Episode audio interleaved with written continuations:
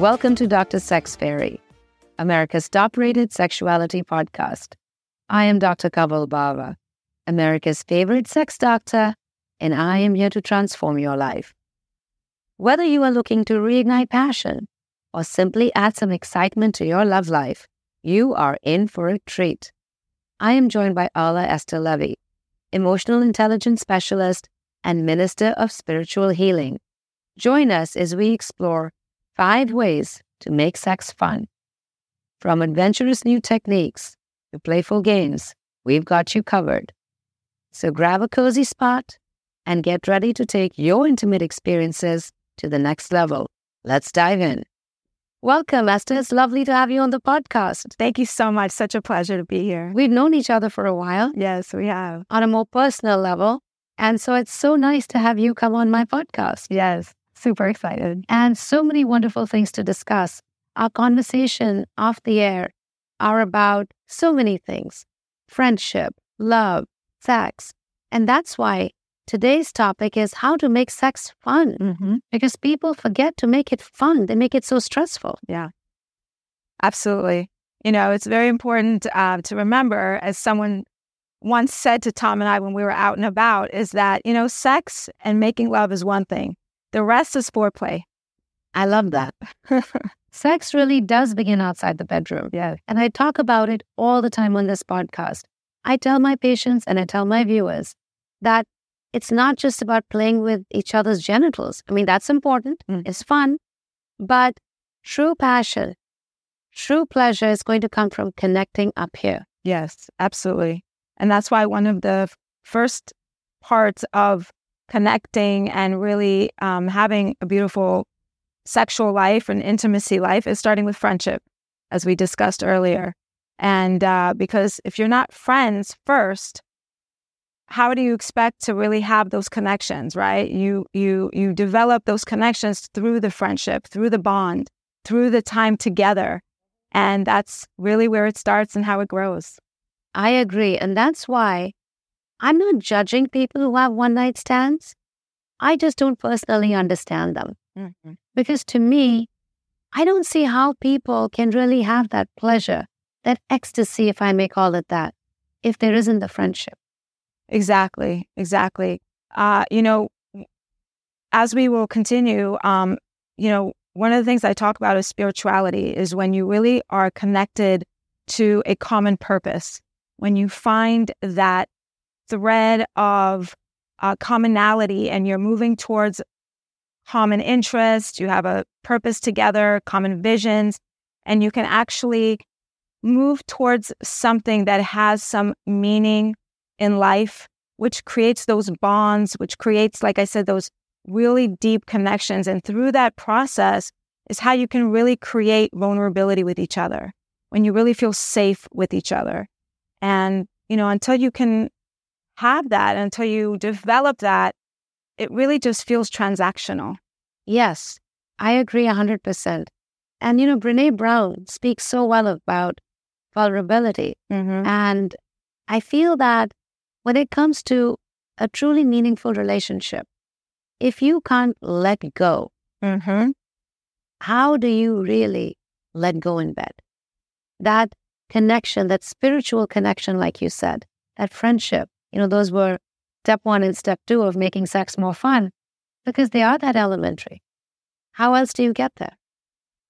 So, you know, once you have those two and you continue to develop those, and those definitely will show up the more you actually overcome difficulties together, the more your egos are rubbing up against each other, and you actually have to overcome certain behavioral patterns and emotional traumas and blockages together. And hopefully, you are uncovering a lot more intimacy and vulnerability through those processes. And as you do that, you move into those realms. And then you're able to really play and have fun and laughter and games and all kinds of things that will come and follow after that. And affection, which is the third step, right?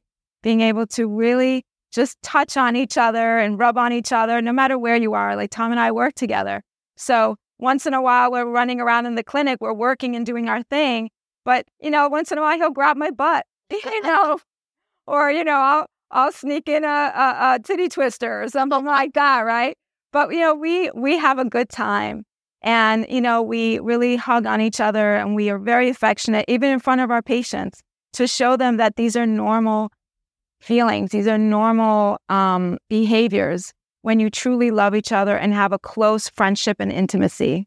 Affection is critical, I believe, because too often women complain that their men only seem to notice their bodies when they're going for the breast or going for the, you know, the vagina or the labia. And I often hear them complain about how they feel so objectified. And when there's affection, especially physical affection, in a non sexual context, mm-hmm. or not necessarily non sexual, but maybe not directly sexual, I think it really helps us open up to that sexual contact later.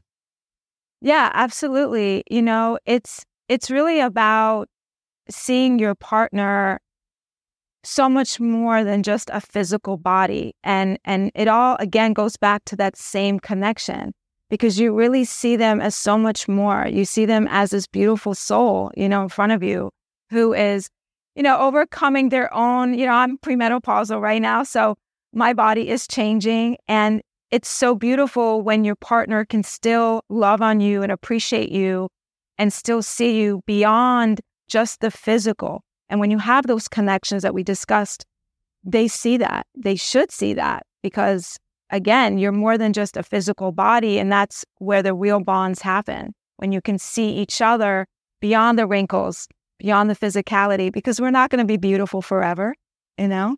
So that's really the most important thing. So the fourth step you had mentioned to me was don't be a prude. Let's talk about that one. So this one is my favorite because this one is really about be open, you know, be open to all kinds of things. You know, like I mentioned, because I'm premenopausal, there are certain parts right now that are not always functional the way that I would like them to be. And, you know, being a prude, not being a prude means you do whatever it needs to do to pleasure your partner. So being if you're going to be uptight about certain things and not doing this or that, it's going to be very difficult to have those openness with your partner and to really enjoy that part of your life together. So if your partner wants this or that or whatever it is, have fun, enjoy, be willing to learn, you know, don't be afraid to look at nudie pictures together or by yourself or whatever it is to learn new things uh, really be open and just have fun with it. Have fun with it. And because you're friends and because you have that spiritual connection with each other, nothing should be off the table. You should be completely open and comfortable to have these experiences with each other. You have to be able to give and receive. Mm-hmm. Absolutely. Yeah. One of the things that we talked about earlier, and I'm not ashamed to say this, that after my second divorce, I realized that I did have some blockages with being open. I was a little bit of a prude. And so what I had to do is I actually had to learn my body. I had to learn how to be open and comfortable. And so I did. I practiced all kinds of things with myself first so that I could open up those blockages and remove anything that could cause me from not finding my partner and from making him feel free and myself feel free because it really is an inside job. So yeah, very. I like that inside job. It's an inside job. That's true. And that leads us perfectly into number five communication, because all of what we have discussed hinges upon that. 100%. 100%. You know, uh, communication is one of those things that, you know, here you are in this experience. And if you can't communicate with the person that you're having this intimacy with, then what do you got? You got nothing. And it's vital, especially with women, like I said, in my age that are dealing with premenopausal issues, or if you're dealing with some sort of medical issue, it's vital to talk to your partner and be open and just don't be afraid to share with each other so that each one of you can understand what are your needs so that you can bring pleasure to each other Mm-hmm. and still be honoring one each other's bodies and concerns and all of that. So, another very important component here. Yes. And also, as we age, as we have babies, as we go through menopause, menopause, because men are going through it too. Nobody talks about it, but it's very much their reality. Mm-hmm. You know, they talk about men going and buying, you know, the red sports car, having that midlife crisis. How is that any different than a woman going through her emotions with menopause? Also consider postpartum depression. A woman is going through major changes and she may not feel like herself. Mm-hmm. So we can't expect our partners to read our minds Right. because many of us are very high functioning, depressed people. Nobody would know it. Mm-hmm. Look at the suicides you see in the media. You are shocked that some celebrities, like Robin Williams, for instance, looked so happy. He made everybody laugh. What a light in the world he was. And then he hung himself. So it's important to communicate not just for sexual pleasure, but also for mental health. 100%. Absolutely. It's vital. And, you know, that's why I say it's an inside job because, um, you know, it's very important to really understand yourself, you know, and that's where emotional intelligence and all these things come into play. Um, and as I like to call it, you know, recognizing and managing your own crazy. Um, it's vital to understand what's really going on inside you so that you can communicate that to your partner so that you guys can be of support to each other and so that you can continue to experience all facets of life. There has to be self awareness. Yeah. We've got to understand we are not perfect. Mm-hmm. We are quick to judge our partner, but not so much ourselves. We have to look in the mirror and be honest about our own shortcomings and get help where help is available. Absolutely. Even if it's just something as simple as, honey, I'm not having a good day. I'm not at 100%. I need you to go pick up the kids and pick up, take out on your way home. Mm-hmm. Can't do it today. Right. And that's okay. Exactly. We'll make for better sex later. Exactly. you were talking about changes that come from being premenopausal. Women need to realize, and men too, because when you know better, you do better. And if you get the information off this podcast, you can help your partner. There is so much out there now so that women don't have to suffer through so many of these issues that come with being premenopausal, perimenopausal, menopausal, postmenopausal, the dried up tissue, the tearing with sex, the lack of orgasms, or maybe orgasms not being as great as they were, not as intense. So much of that can now be fixed. Incontinence. So many women argue with me that they don't have it. And when I say, don't you cough or sneeze and dribble a little? Yeah, I do, but that's not incontinence. Yes, it is. And now we can fix it. So why not? I'm doing it all the time. I'm doing it non surgically, non invasively, and transforming lives. So that's something you should also communicate to your doctor. Yes. Yes. It's very important. It's true. There's so many different ways of doing that, you know, whether you're trying to do something at home or you're coming to someone like yourself. There's so many ways to do it. And um, whatever it takes to make our lives a little bit easier is, you know, you you you go out there and you do what you have to do to improve your life. You don't have to suffer. I think a lot of people think that no, no, it's okay. It's it. I'll just live with this. I'll just live with this. You know, it's it's it's one of those things. Um, but you don't have to. You don't have We to. don't have to. So And I think we owe it to ourselves to live better lives. We need to stop having this this concept that as you get older, sex goes away, pleasure goes away. None of that has to go away. It may evolve, but it can still be very much part of your existence. And it should be. Mm-hmm. Absolutely, hundred percent. When we were talking earlier off camera, you mentioned how we need to keep that spark alive mm-hmm. when we see our partner naked, for instance, or we are making a mad dash from the bathroom into the bedroom. Tell us more about that. So I think that comes from a playful heart, to be honest with you. And as I always mention, you know, it it everything starts from in here, right? From ourselves. And when you're a playful person and you understand that, you know, going back to not being a prude, right? Is that just playing with life, which translates into playing with each other.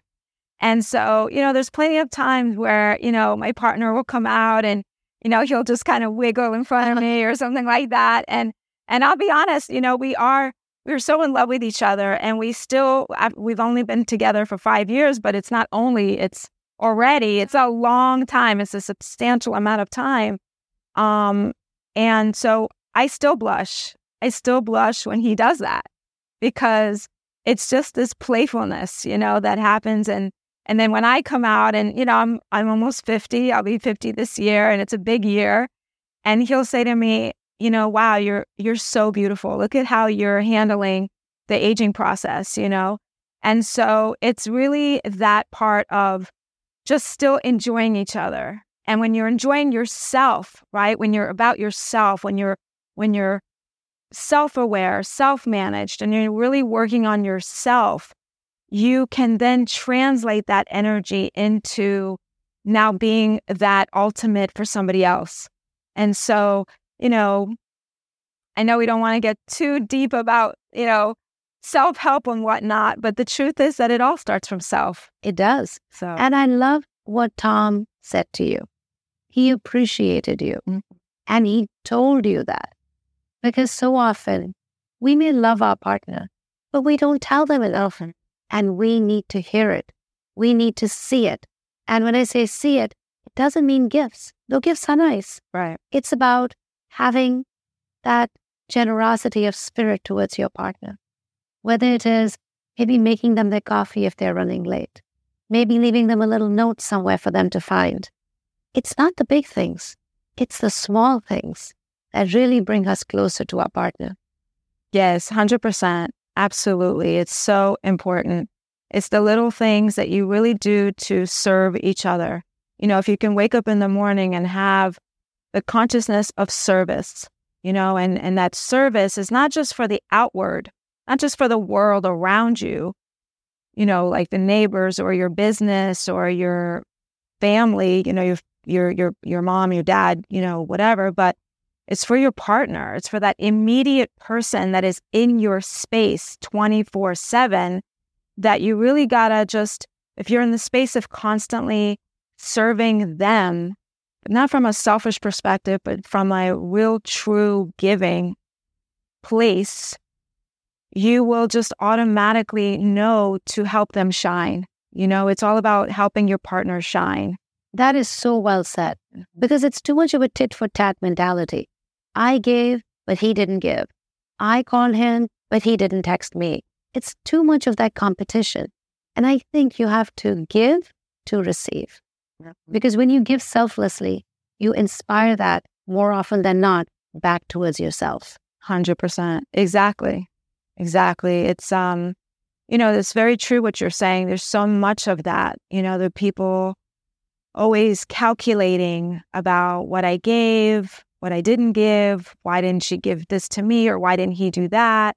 There's so much of that in our world today. And I think that people are really buying into it, you know, whether it's, you know, being programmed for us to follow that or we're coming up with it on our own. I don't know. But we definitely have to just move out of that and move more into a space of selfless giving and just really share with our partner and just really wanting them to succeed because the more they're happy, the more they have what they need, the more our lives are comfortable, you know? You know, a couple I met not that long ago that really helped me widen my own horizons was actually adult star Brandy Love and her husband. Mm. I had dinner with them the night before I interviewed them on this podcast. And, you know, it's very easy for people to judge them because of what they do for a living. But do you know that their relationship on so many levels was more inspiring to me than many traditional couples? They have found a space where they are very caring towards each other, very respectful of each other's needs, uh, you know, very kind towards each other. And I learned so much from just watching them interact. And so many people might think I've lost my mind. Like, what are you learning from a porn star? Enough. So I just want to tell you a quick story. This is a, a part that's going to be in my upcoming book that's hopefully going to be released this year. And um, something that Tom and I created, it's called, um, it's the Temester system, and it's our form of siesta. You know how in different countries, Yes. there's different siestas. And uh, so this is what we came up with. And I hope that it's very um, useful for your audience. So basically, we were talking about if you're hungry or horny, what do you do? And so this is what we came up with. So you eat, you take a nap, you have sex, you rest, you have a snack, and you go back to work. Everything is covered. Exactly. So, what is your book called? So right now there's a working title. So I'm not going to give it away at the moment because I'm shifting the title a little bit. But it is about um, how to manage the crazy and um, how to use emotional intelligence to really create your best life. Well, you'll have to come back when the book is out. Absolutely. So, how can people connect with you and find you and look out for your book? So there's two ways. The first one is uh, balancecenters.com. This is uh, our clinic we, where we help people with vertigo, balance, and dizziness issues. And the second way is EIEQinstitute.com. And that is, you know, all about the emotional health. And that is where the book information will be listed.